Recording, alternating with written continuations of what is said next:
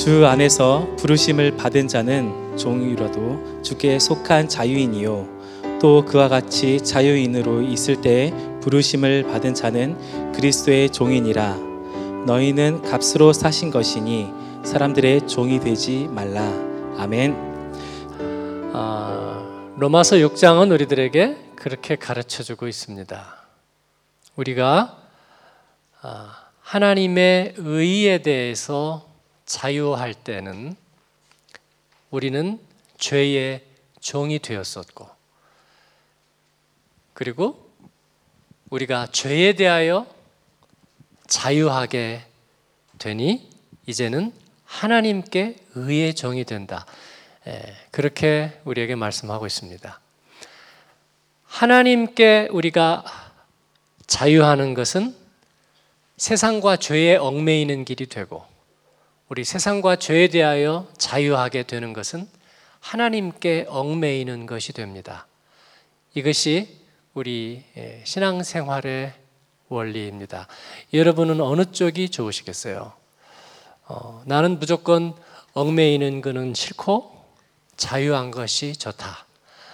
아, 그러면 어느 쪽에도 얽매이기 싫다. 그런 분 한번 손 들어 보세요. 네, 차마 못 들, 아, 드는 분 계세요? 지구를 떠나야 되는데, 그지? 네.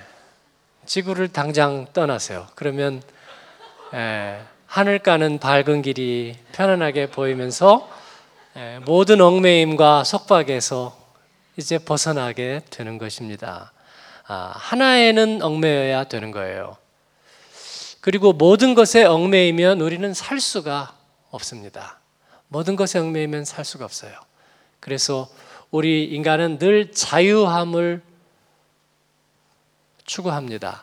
성경에 자유함을 추구하는 전제에 대한 이야기가 나와요. 누가복음 15장에 보면 그 유명한 집을 나간 아들 예, 그는 어, 자유함을 원했습니다.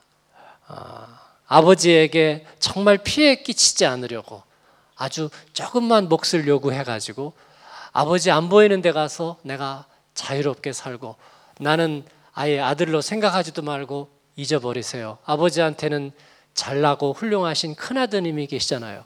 그러니까 나는 나가서 아버지에게 더 이상 패기치지 않는 아들로 혼자 조용히 살다가 사라질 거예요. 그는 그렇게 생각하고 아버지의 곁을 떠났습니다. 그러나 그가 알아야 되었던 것은 뭐냐면 인간이란 의존적인 존재라는 것입니다. 인간은 무리와 공동체가 없어서는 살 수 없어요. 어, 수원지를 떠난 물고기와 같습니다. 그래서 여러분에게도 여러분이 아무리 내성적이고 여러분이 아무리 사회적인 관계가 어려운 사람이라고 해도 예, 개인적으로 눈도 못 쳐다보고 그 다음에 공동체 안에 있을 때 그렇게 행복하지 못한 사람이라고 해도 여러분 우리에게는 공동체가 필요한 거예요. 가족이 필요하고 나를 돌봐주는 사람이 필요해요. 우리 옆에 분에게 한번 얘기해 주세요. 어, 나는 돌봄이 필요한 사람입니다. 한번 구슬픈 표정으로 얘기해 주세요. 어? 입 꽉 담은 가장이 계세요? 그딴 건 필요 없어. 응? 니는 알아서 잘하라. 미안합니다. 네, 우리는 의존적인 존재예요. 어, 사슴이나 양이나 낙타처럼 의존적인 존재입니다. 예, 그 사실을 우리가 얘기하는 것은요 하나도 부끄럽지 않아요, 여러분. 하나도 부끄럽지 않아요. 이 아들은 불행히도 집을 나가서 예, 더 이상 자기를 아무도 돌봐줄 수 없을 때 그 사실을 깨달았습니다. 아, 돼지 먹는 열매를 먹어보려고 했지만 그것도 주지 않았어요. 네. 필요 없는 인간에게는 그것조차 아까운 법이에요, 여러분. 어, 여러분 그 쓰레기통을 뒤지는 노숙자들을 보셨나요? 네. 이렇게 부패한 음식 골라내고 이렇게 먹으려고 뭐 우유통 같은 게 또 왜냐면 다 발효해가지고 상했으니까 말이에요. 근데 그 에, 유효 기간 지나고 먹다 버린 음식 찾는 것도 쉽지가 않은 거예요. 누가 돌봐주지 않는다면, 누가 돌봐주지 않는다면, 네. 우리는 그런 존재입니다. 어, 저도 갑자기 의식을 잃고 쓰러져 가지고 있는데 에, 사람들이 지나갔겠죠. 그냥 간 사람도 있을 거고요. 선한 사마리아인처럼 와가지고 어, 깨워가지고 저를 이렇게 이렇게 세운 사람도 있을 거예요. 어, 문제는 에, 선한 사마리아인은 자기들 말로 물어봤을 텐데 저한테는 영어로 물어보더라고요. 그러니까 제가 정신이 몽롱한데도 알아들을 수가 없는 거예요. 제가 독일어로 좀 얘기해 주세요. 그랬더니 어, können Deutsch. 그래서 야. 네. 그러나 뭐 어찌 됐건 그 순간에라도 아 내가 쓰러져 있었구나. 그런데 오늘이 며칠이냐고 물어보는데 생각이 안 나요. 그래서 아 생각이 안 난다고. 생각이 안 난다고. 생각이 안 났어요. 네. 어, 그러나 그 순간에 제가 마음에 드는 안도감은 뭐냐면 누군가 나를 돌보고 있구나 하는 거예요. 어, 내가 버려져 있지 않구나라는 것. 네. 여러분 이 사실이 얼마나 중요하고 또 중요한지 모르겠습니다. 우리는 자유하기를 원했는데 누가 간섭하지 않기를 원했는데 나는 신이라는 존재도 싫어. 나를 돌봐주는 그 영원한 하나님이라는 나는 그런 작업 가설이 필요 없다고. 그러니까 제발 나를 좀 내버려 두어. 라고 얘기했던 우리에게 어느 날 우리를 집요하게 찾아서 사냥개처럼 쫓아서 그리고 우리를 간섭하고 그리고 우리에게 개입해 들어오고 그리고 정신을 흔들어 깨우고 어 이거 몇 개야? 내 소리가 들려? 에, 내가 너를 좀 돌봐줘도 되겠어? 너 집이 어디야? 데리고 가줄까? 라고 얘기하는 존재가 있어야 된다는 거 말이에요. 할렐루야. 그렇습니다. 아들은 그 사실을 깨달은 거예요 그 사실을 깨달았어요. 그리고 아버지 집으로 돌아가는 것입니다. 아버지 집으로. 내가 자유하고 싶었던, 내가 떠나고 싶었던 그 속박과 굴레를 벗어나고 싶었던 그 간섭과 잔소리와 그 후견이 내게는 정말 가당치가 않아서 내 나름의 인생의 꿈을 꾸려고 했던 그 아들이 이제는 다시 집으로 돌아가는 거예요. 그러나 그 집은 옛날 집이 아니에요. 아버지가 있고 그리고 구태의연한 사람들과 사물들과 내가 기억하기 싫은 유년 시절의 기억이 있던 그런 애증이 어린 곳이 아니라 이제는 누군가 나를 돌봐주는 곳. 그리고 내가 다시 새롭게 새로운 마음으로 얽매여야 되는 곳 말이죠. 그곳으로 돌아가는 거예요. 꿈이 있는 자유의 노래처럼 저 언덕을 넘어서면 아버지 집 내가 놀던 동산 그 다음은 몰라요 저 언덕만 넘어서면 아버지 집 아, 다시 돌아가는 것입니다 돌아가서 뭐를 했을까요? 돌아가서 예? 벼슬을 땄나요? 아니면 엄청난 무슨 일이 있었나요? 아니요 돌아가서 그는 다시 얽매였습니다 이전의 방종과 이전에 생각하던 그 일탈에 대해서가 아니라 이제 새롭게 느껴진 아버지, 새롭게 느껴진 관계, 새롭게 느껴진 서로 간에 얽혀진 공동체, 하나됨 그 사랑과 돌봄에 얽매이게 되는 거예요. 예수님은 우리들에게 예수님이 바로 그런 존재라고 예수님은 하나님 편에서 하늘의 영광 가운데서 아무 얽매임 없이 계시는 하나님이었어요. 그런데 성경에 보니까 그런 하나님이란 있지가 않아. 성경은 그런 하나님이 없다고 말해요. 하나님은 어떤 존재인가? 나간 아들이 있는 아버지래요. 그래서 그 아들이 언제 올지를 몰라. 그리고 아들이 잘 되리라는 보장이 전혀 없어. 그래서 이 아버지는 그 아들의 얽매이는 거예요. 얽매여 가지고 밤을 새워서 마음을 졸이고 애를 태우면서 아들이 돌아오기만 하면 무조건 용서해 주겠다고 스스로 마음을 정하고 정하고 또 정하면서 그 아들을 밤새 기다리는 아버지는 비로소 아버지가 되었대요. 이게 성경의 복음의 이야기예요. 하나님은 하나님이 싫어서 떠난 그 인간을 그 죄인된 인간을 사랑해서 그 인간에게 자기의 모든 것을 주고 싶어 하고 그에게 자기의 모든 것을 얽매이는 그의 이름이 바로 하나님이래요. 성경은 다른 하나님은 몰라요. 무슨 세계의 불의를 해결하고 식량난을 해결하고 전지전능하고 놀라운 하나님에 대해서는 성경은 얘기하지 않고 그리고 그런 하나님은 알지 못해요. 하나님은 Losen 우리 죄인을 의롭다 여기시는 바로 그때의 하나님이 되시는 그 하나님에 대해서 얘기하고 있는 거예요. 길가에 강도 만난 사람이 쓰러져 있었습니다. 저와 여러분 중에 하나일 수 있어요. 여러분의 자녀와 형제일 수도 있는 거예요. 쓰러졌습니다. 지나가던 사람들이 제사장도 지나가고 레인도 지나가고 어, 지나갔는데 그 사람들을 다 바쁘신 분들이었어요.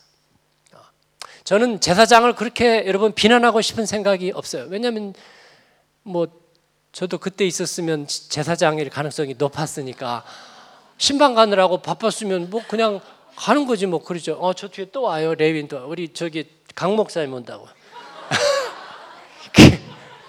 네. 어려운 일은 누구를 시켜요? 부목사님 시키는 거지. 부목사. 아 저기 뒤에서 백업이 있을 거예요. 제가 저는 좀 네, 바빠서 갑니다. 너무 비난하지 마세요. 네, 다 다 머물지 않는다고. 그 다음에 레이인이 왔는데 또 뒤에는 우리 김재희 전도사라고 새로운 참한 전도사님이 있어. 그러니까 저는 바빠서 갑니다.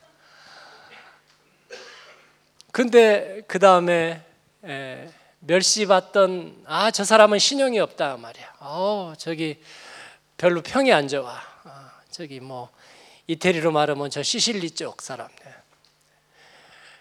그랬던 사마리아인이 에, 오더니 어, 깜짝 놀라면서 내려가서 정신 차리세요. 어, 정신 들어요. 어, 내가 좀 도와줘도 되겠어요.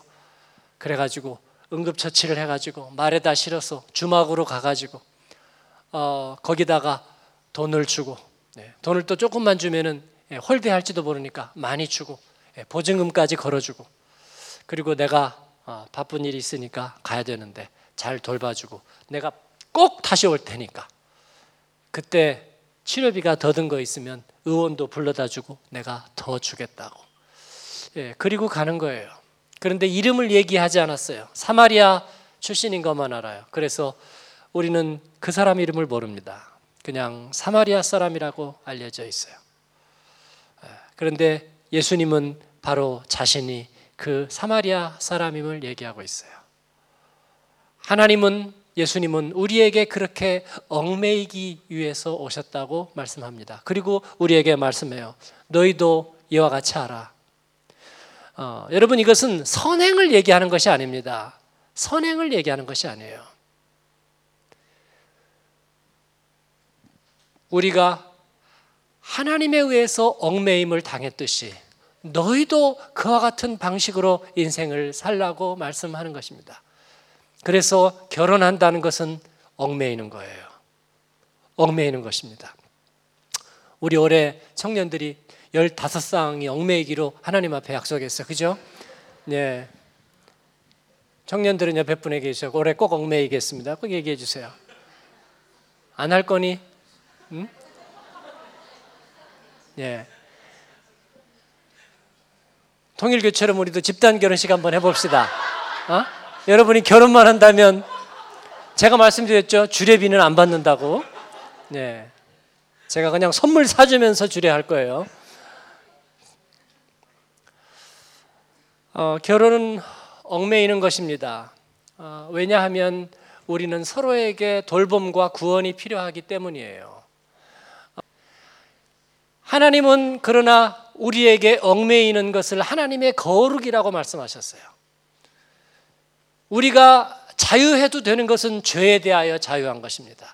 그릇된 욕정과 그릇된 욕망에 대해서 헛된 이상에 대해서 우리는 자유하게 되는 거예요. 사람이 사람을 지배하고 사람을 사람을 정속시키는 그 모든 것들로부터 우리는 자유해야 돼요. 그리고 하나님을 신뢰하지 못하는 불신앙과 그리고 거짓된 죄에 대해서 우리는 자유해야 되는 거예요. 우리가 예수님을 만날 때 그 자유함의 기쁨을 얻었어요. 그리고 나서 이제 우리는 하나님의 거룩한 일에 거룩한 사랑에 얽매이게 되는 것입니다. 저희가 이 세상 속에서 하나님이 기뻐하시는 일에 얽매여 산다는 것은 얼마나 좋은 일인지 모르겠습니다. 로마서는 우리에게 그 기쁨을 얘기하고 있어요. 우리가 죄에 대하여 자유하게 되니 하나님의 의의 종이 되었느니라. 네. 그래서 예수님은 종처럼 사셨습니다. 하나님의 사랑하는 것을 위해서 얽매이는 종처럼 사셨어요. 사랑하는 여러분, 우리가 세상 속에서 하나님의 부르심을 받았는데 하나님의 거룩한 일을 위하여 또 하나님의 사람을 찾아내는 일을 위해서 우리가 하나님께 얽매이는 거룩한 얽매임의 사람들이 되기를 바랍니다.